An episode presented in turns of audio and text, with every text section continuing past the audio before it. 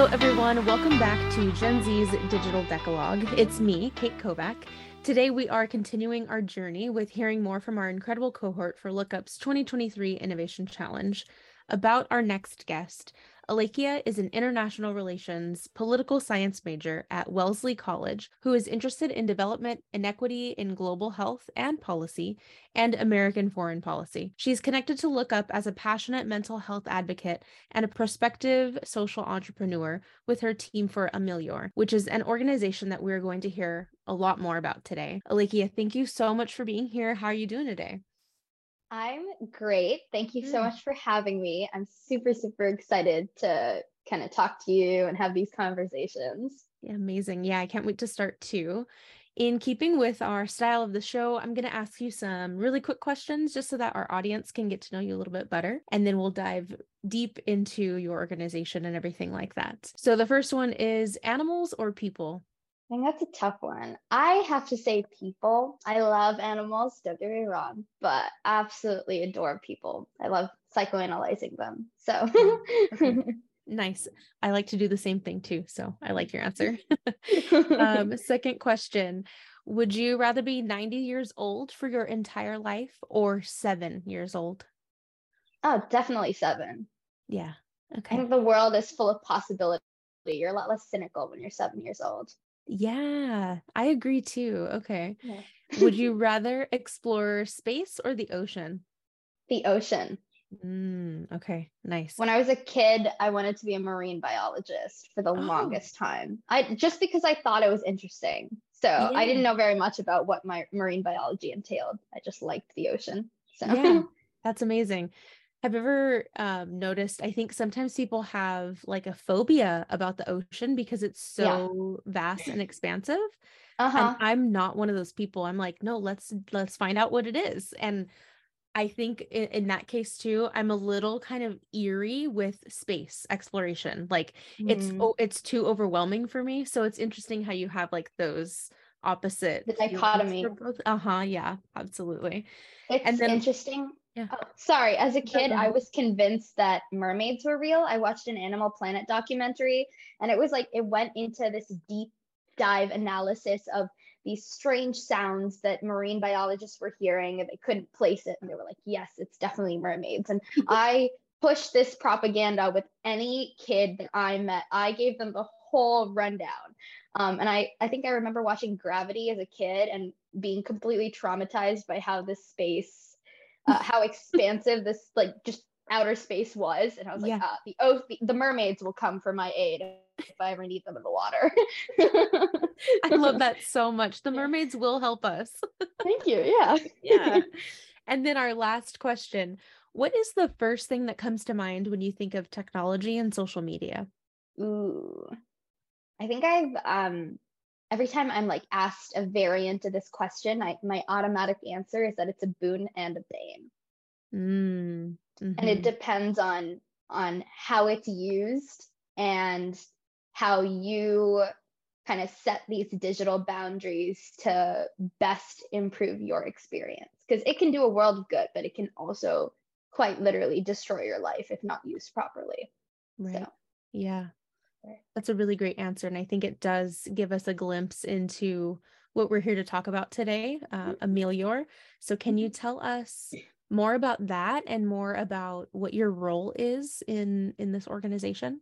So, Amealiore is a company designed to tackle the eating disorder, honestly, pandemic that's swept through the world in the last couple of years, maybe a decade or so. I am the founder and CEO, and I kind of came into this space after having experienced an eating disorder myself in high school. Mm. And this was in part because of the kind of media that I was consuming and the people around me were consuming. And I recognized how actively detrimental this was to especially younger and more impressionable minds, especially, I mean, eating disorders are while they do impact a lot of people they are pretty gendered in the way that they impact women men and you know trans and non-binary individuals mm-hmm. mm-hmm. and how it manifested in me as like a 13, 14 year old girl was this intense social and societal pressure to be popular, to be, and that was ultimately synonymous with being pretty. And then there was this other implicit indication that if you're pretty, it means you're skinny. It means that you adhere to XYZ societal beauty standards. Mm-hmm. And I think I recognized how much of a conversation was lacking in school, in, in my high school and the people around me.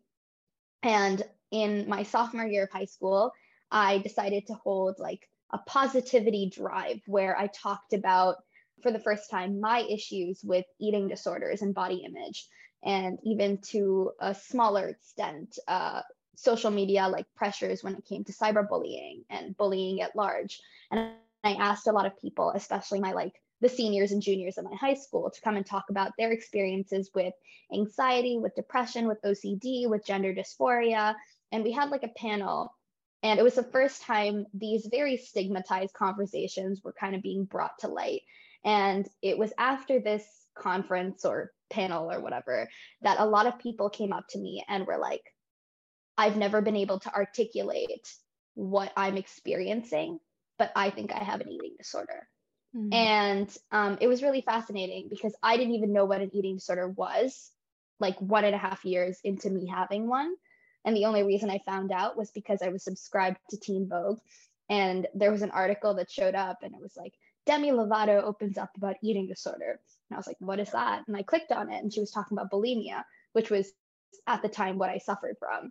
And I remember looking through it and um, stopping and being like, oh, wait, is, is this is this play about us like is mm. is this is this um i just felt very like seen in a way that i hadn't actually sat down and recognized. And it's because of the lack of awareness and uh, the stigma associated with something that's deemed superficial and a first world issue, when in reality, it's got so many more facets that it permeates. And that's when I realized that if I have the comfort of being able to be vulnerable, then I should utilize that to ensure that other people don't experience what I experienced, or if I can mitigate the harm that an eating disorder causes. So Amealiore kind of started off initially as like an Instagram page and a website where we shared resources and had people submit either anonymous or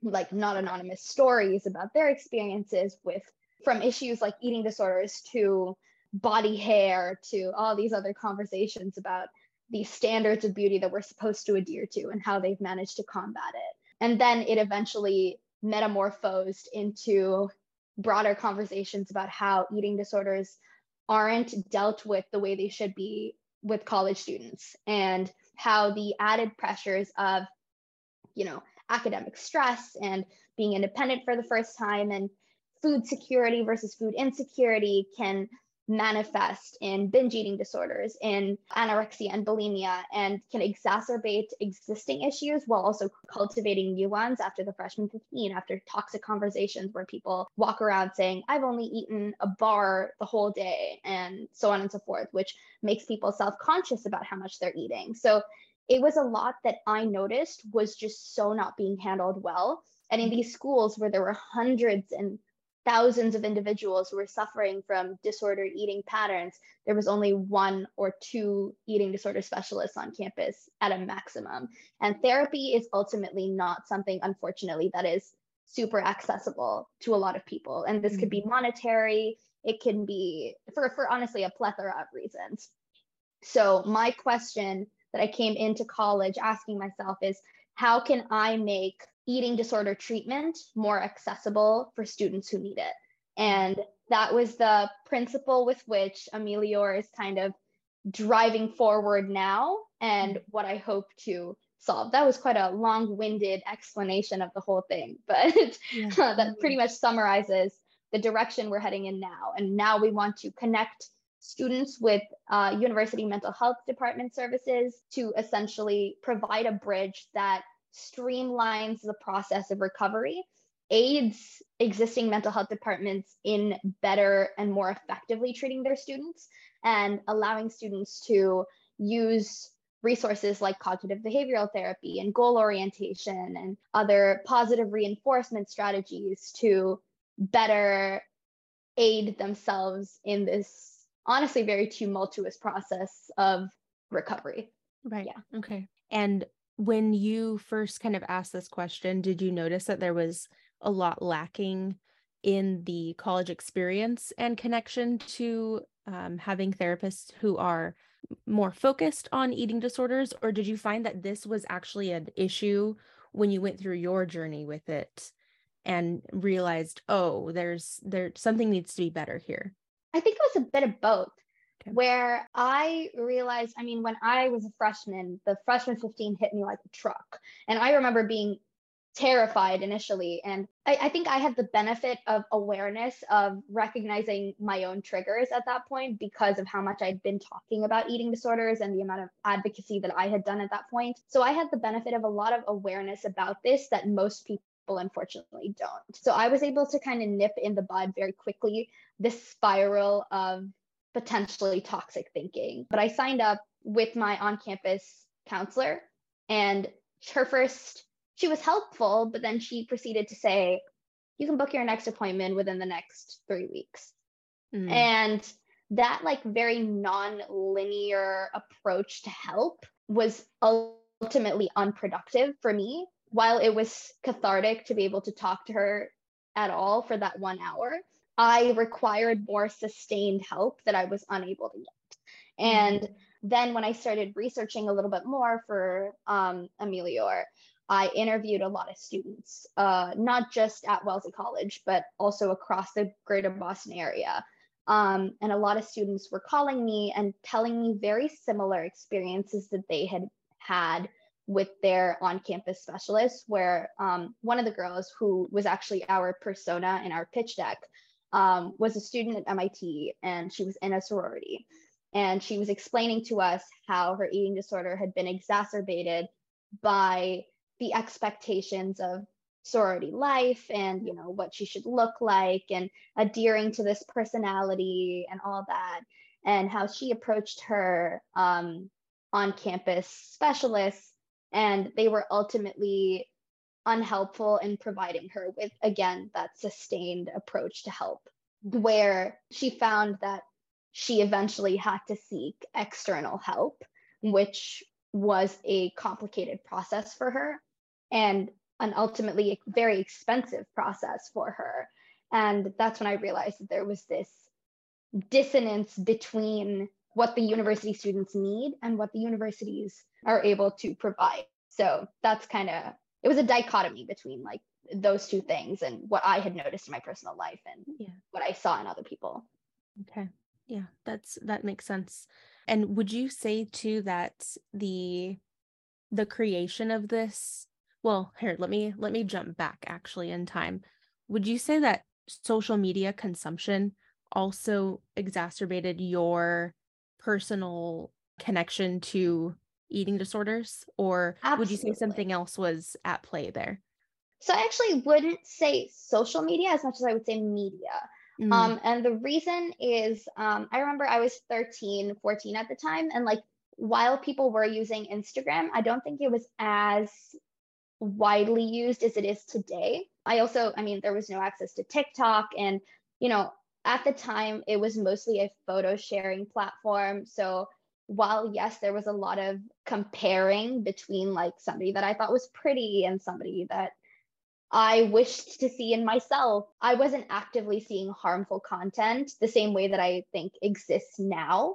And i have personally seen a lot of harmful content where there's a lot of like heavy diet culture. And my roommate and i were actually talking the other day about how easy it is to slip on the tiktok algorithm from food recipes to calorie cutting to if you're craving chocolate, you're actually craving magnesium. And this like rhetoric that could be helpful, but ultimately turns into a how to save on, you know, ensuring that you don't consume harmful food that makes you fatter. And that's the mm-hmm. rhetoric that's very prevalent. Um, but I would say for myself personally, um, I was a huge, at the time, Pretty Little Liars fan. Mm.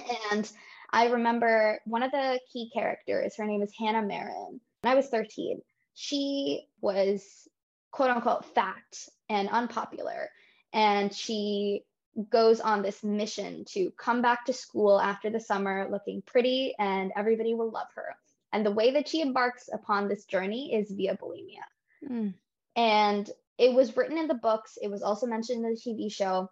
And she would throw up and she ended up coming back looking stunning. And everybody wanted to be her friend and she was extremely popular. And I think that that narrative was done so poorly because it didn't actually criticize the harmful impact that this thinking would have, mm. but in, instead glorified this glow up that an eating disorder could bring you. And I remember sitting there and thinking, wow, this is a life hack, you know? Mm. And and to me at the time, bulimia sounded like a convenient way to enjoy food and not have to deal with the repercussions of weight gain. When in reality, it constant regurgitation messes up your sphincter muscles. It causes so much harm to your body and also the psychological damage. Hmm. And none of these narratives were done well at the time. And there was another movie and book that was popular at the time called The Duff, the designated ugly fat friend.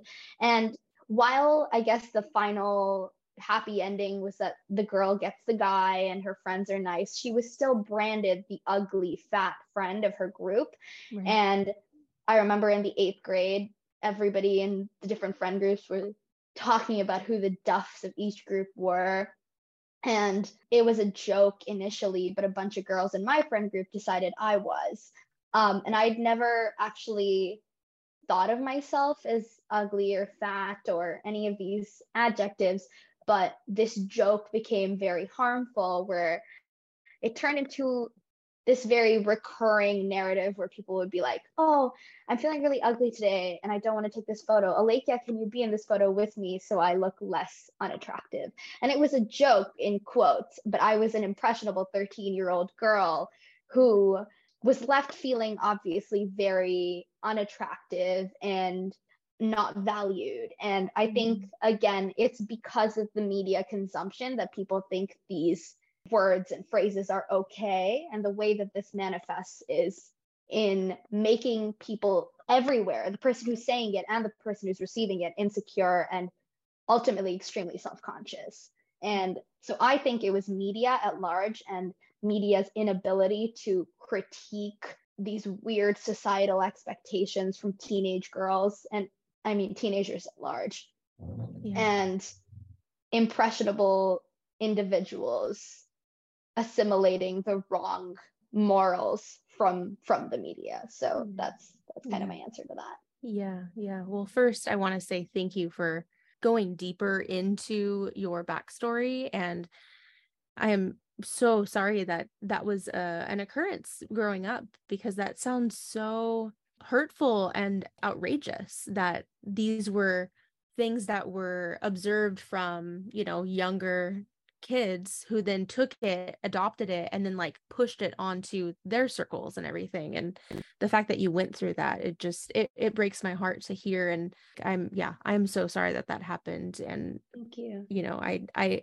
i'm looking forward to how you're going to take Amealiore and maybe push that that other form of narrative for just simply the media that we consume and you know how we're how we're needing to actually criticize things that are harmful and mm taking a step back and and being like oh this actually is not helpful and and everything like that. So um i just want to take a moment and validate you and and you know just first say thank you for taking on this this conversation and going out and trying to to change everything because you know without without you i don't know that we would actually make any kind of progress yeah mm. thank you yeah i appreciate that and i think i mean it's easier now for me to with hindsight and also healing um, to recognize that these were children that were really told what to do by their by their environment it's not that they were inherently mean people. It's that they were conditioned to believe that this was okay.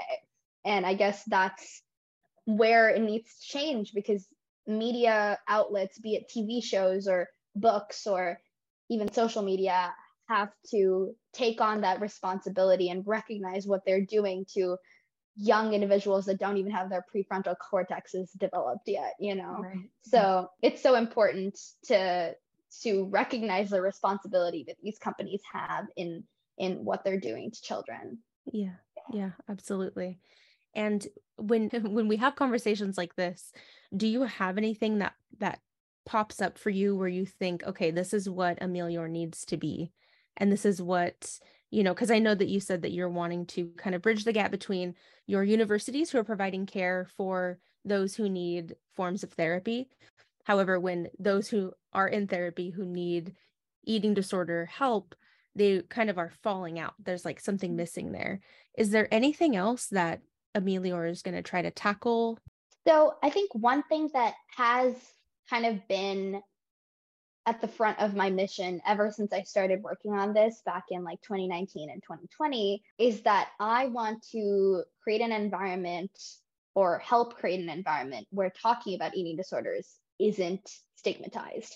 And mm-hmm. I think alongside having these students seeking recovery and having a better system or trying to implement a better system for them, I also want to potentially start chapters at the universities where this app is deployed, where this would be like a club or an organization where they actively have panels, discussions, community events to talk about body image, to talk about positive thinking, positive reinforcement, body positivity. I'm using positive a lot, but um, essentially cultivating an environment where it is okay to talk about these things, where it is encouraged to have these discussions that are very necessary. Because I think a lot of what happens is because there's stigma associated with it, because it's such a hushed topic, there's also a lot of shame, fear, and repression of what is happening, which ultimately negatively impacts eating disorder recovery as a whole. And I think that's what creates you know this gap in terms of students most effectively finding their way through recovery. And it's interesting because the other day an acquaintance of mine reached out to me because i'm pretty active about posting on social media about like eating disorders and it was eating disorder advocacy week uh, around a month ago and i'd been posting a lot of resources and infographics on instagram and she texted me and she said her sister had been suffering from an eating disorder and was currently mm-hmm. through recovery and she said i know we don't know each other super well but would it be okay if i gave her your contact information so she could talk to you because she's never been able to talk to anyone and mm-hmm. i spoke to her but that like really that that was something that really stuck out to me because so many people suffer from eating disorders, but it's because it's so hushed and it's because there's so much stigma associated with it that they feel so isolated and alone and unable to talk to anyone.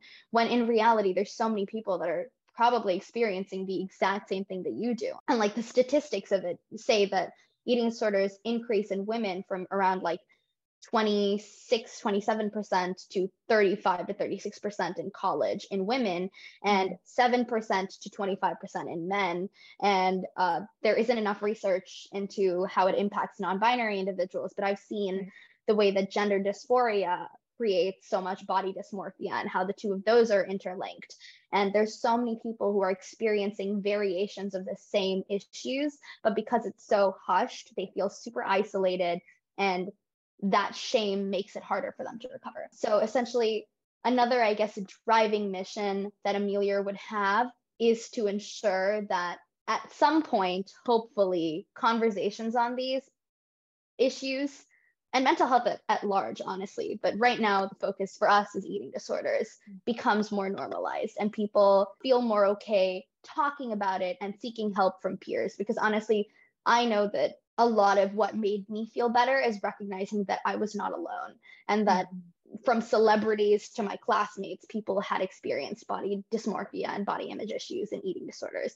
And that feeling of not being alone helped me push my way through recovery. And I guess that's what we really want to hone in on, ensuring that people have a support system that they didn't know existed because, you know, and, and to help that push everyone up as a collective.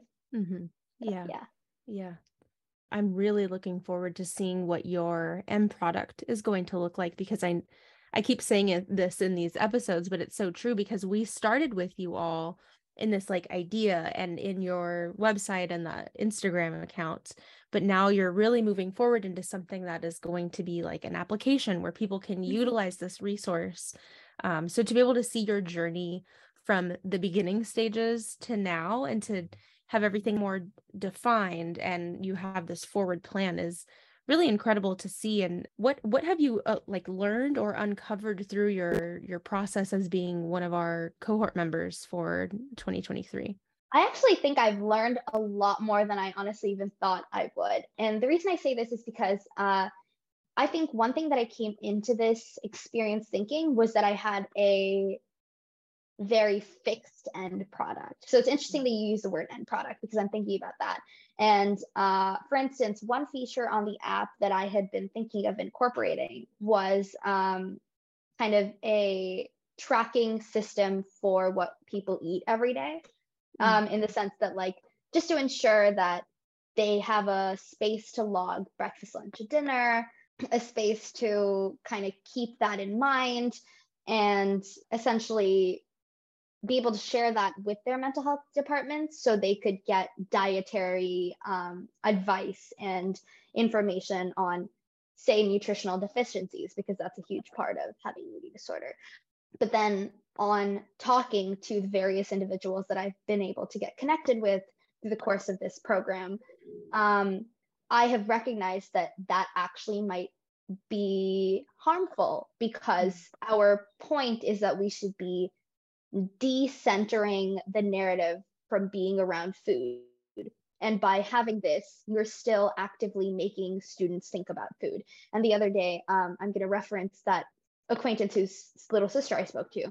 She was actually complaining about how her mom and her therapist keep asking her to send pictures of her meals every single time. Mm. And she mm. felt very micromanaged. And she felt like because she had to keep remembering to take those pictures, she was constantly thinking about food.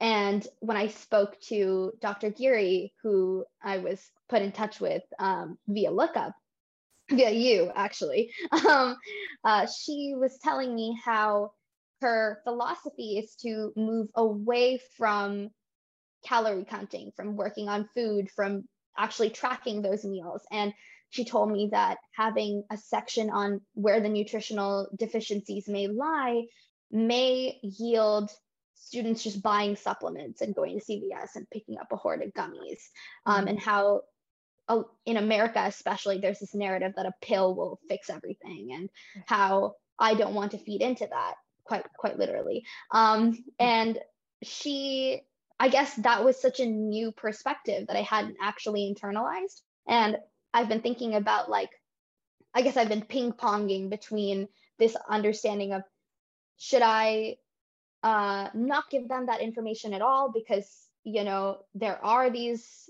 dietary deficiencies that individuals with eating disorders have, or should I instead decensor the narrative from food and just focus on positive reinforcement and uh, regaining control? Because obviously, a large part of eating disorder culture and mental illnesses that involve some form of harm to oneself um, is very rooted in control. Mm-hmm. So, how to regain the sense of control in your life, um, and whether the focus should be on that and a more like holistic approach to recovery. So, I guess it's like a lot of things that I have had to reiterate when it comes to the product and when it comes to my mission and vision that I didn't expect to kind of glean out of just um, moving forward. And I think that's been invaluable because it's offered me like this plethora of new perspectives that I hadn't incorporated initially. And this has ultimately kind of molded something that I thought was rigid, but is actually quite malleable. Mm-hmm. And I think that kind of new understanding of my product's malleability has been something that I have learned through the course of Lookup, which has yeah. been very, very interesting and very valuable to me. Nice. Okay. Yeah. And I do think that that, you know, that that's also the case for other innovators that I've spoken with that that you do have these like little pivots and shifts mm-hmm. where what you intended initially actually changes a little bit and and it yeah. looks to be something else but it still is something that is just as necessary, just as vital and and important. So don't don't feel too like alone in that either you know like these are common things that i keep hearing from uh-huh. from others that you know there's just a shift and a forward movement and you keep going it's yeah i think we would love to have something that was extremely linear but i think with life like it's non-linear and frustrating uh-huh. but still helpful in in some cases so just wanted i mean i think the best sorry i think the best advice that i've been given through this this uh, process and also just uh, like mentors in general who've told me that you're not an entrepreneur until you've had to pivot. And I think mm. that's been great because yeah. I've definitely pivoted multiple times. So I'm yeah. definitely on track there. Yeah. I, I, don't know what track I'm headed on, but it's some track. yeah. And you're moving so, forward. absolutely. Yeah. got it. Got it. Yeah. Now, as as you're developing this, I know that there's probably going to be listeners who one are not familiar with eating disorders at all. And then there's probably going to be someone who's like, oh my goodness, I highly connect with Alekhya's story and everything like that. How can young people get connected to you and Amealiore? Should we direct them to your Instagram page to then hear some updates? Or what's the best way to get connected to you?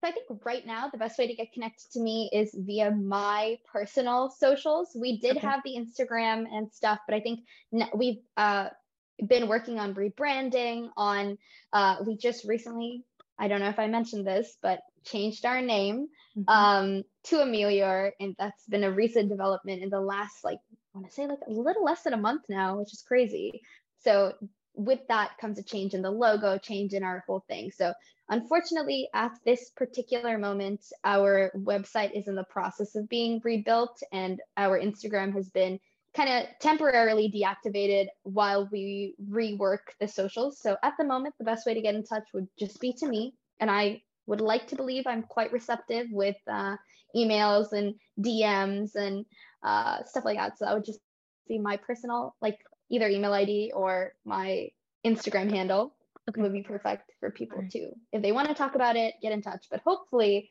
when the Instagram and the website are a little more robust in the near future, uh, that would be a great place for people to get in touch. Yeah. Okay, perfect. Yeah. I'll make sure to include your personal Instagram in our show notes below and maybe even your LinkedIn because, you know, you mm-hmm. never really know who's listening. There might be someone out there who wants to connect with you there. And uh, I'll find maybe if it's okay with you, I'll find your old, like the Instagram account for. Mm-hmm for what you had previously and then when that yes. is ready they'll be mm-hmm. able to still use that same link just perfect. name that'll I be can there totally too. send that over okay mm-hmm. perfect okay cool so for all of our listeners i'm going to get you covered on some of that and i will also put in some um, details and ways to get connected to places if you think that you might have an eating disorder. and as always make sure that you're talking to a doctor or someone who is certified in assisting you. It's great to have friends who are listening, but it's even better to have a clinical person who is certified and actually have the ability to help you. So I'll put in some information there as well too. And then I think our last question for you, Alekhya, is there anything else that we should be on the lookout from you? Or is there like something else that is going on? Maybe you have like a speaking engagement or any other socials or maybe tips for those people listening? Oh wow. Okay. So let me let me put that down in in order. Um so i think I think first, you, you've inspired me to add an additional aspect to Amealiore, which is a potential podcast oh that gosh. we might do. And, you know, like talking to all these different people while I'm doing research has made me realize that even though our experiences can kind of merge into common waters mm-hmm. every single stream that reaches there is so vastly different and every story is so incredibly different so i definitely think having that would be super cool so again if somebody listening would be interested in sharing a story with me or has resonated with just the process of having to get over you know feelings of body dysmorphia or is going through that experience and transition.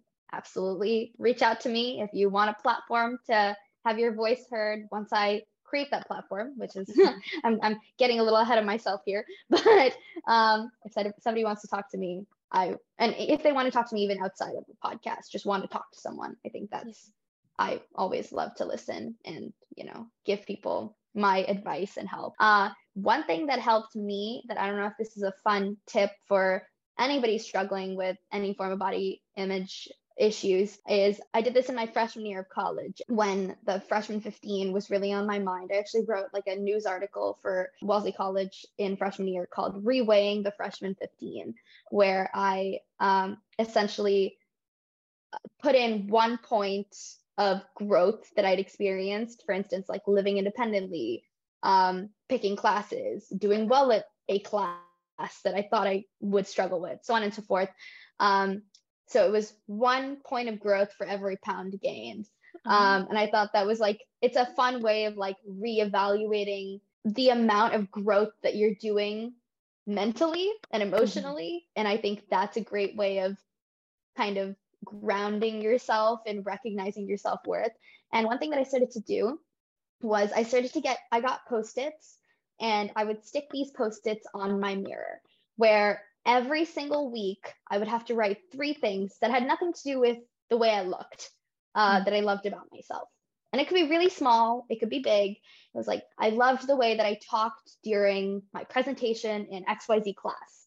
Mm-hmm. I loved the confidence that I demonstrated in X Avenue. I loved that I made a new friend. And it was it was small, small little points of positive reinforcement for myself. And I stuck it on my mirror because then I started viewing my mirror as a as a point of love because I, I, was like almost pavloving myself to look in the mm-hmm. mirror and experience this burst of serotonin mm-hmm. that i mm-hmm. was good enough and it kind of removed the focus from the way i looked or my weight or anything right because i think that's so, so often what a mirror is representative of but instead the mirror showed me um, other things that i was proud of and i like really tried to stick to it and stick these new post-its on my mirror every single week. And this is a feature that I'm trying to incorporate onto the app too, where every week you have to write something new and it'll give you notifications about it every day. So you're reminded constantly of the of the good that you're doing. So I do think the idea of post-its and positive reinforcement is so much more important than people think. And it make make you feel a little bit silly to write these things down about yourself but you know it's ultimately so so productive as an activity as for stuff I'm doing, I am taking part in EDC's Advocacy Day on May 18th, where I will be I will be sharing my story and with a lot of other individuals who've suffered from eating disorders, and we'll be sharing those stories to try to explain to Congress why putting eating disorders is important on the general health policy and policy mm-hmm. agenda. So I guess there's that to look forward yeah. to. Um, and again, in like around a month uh, or so, the relaunching of our website and Instagram. So I guess that's. I think did that cover cover that covered uh, everything. I'm surprised perfect. that you remembered because as you were talking, I forgot. yes, perfect. no, that's, okay. that's really good. And you know, I will also link EDC down below for yes. that date too, just so that we can continue to support you and stay connected to what you're doing with your mission. And really, Alekhya, thank you so much for being here and for bearing your soul to us, being vulnerable, and then also taking action and doing something about your experiences and and wanting to change the world because of it. That's something that I think is so lasting and so impactful. And, and thank you to our listeners, and we will catch you on the next episode. Thank you so much for having me.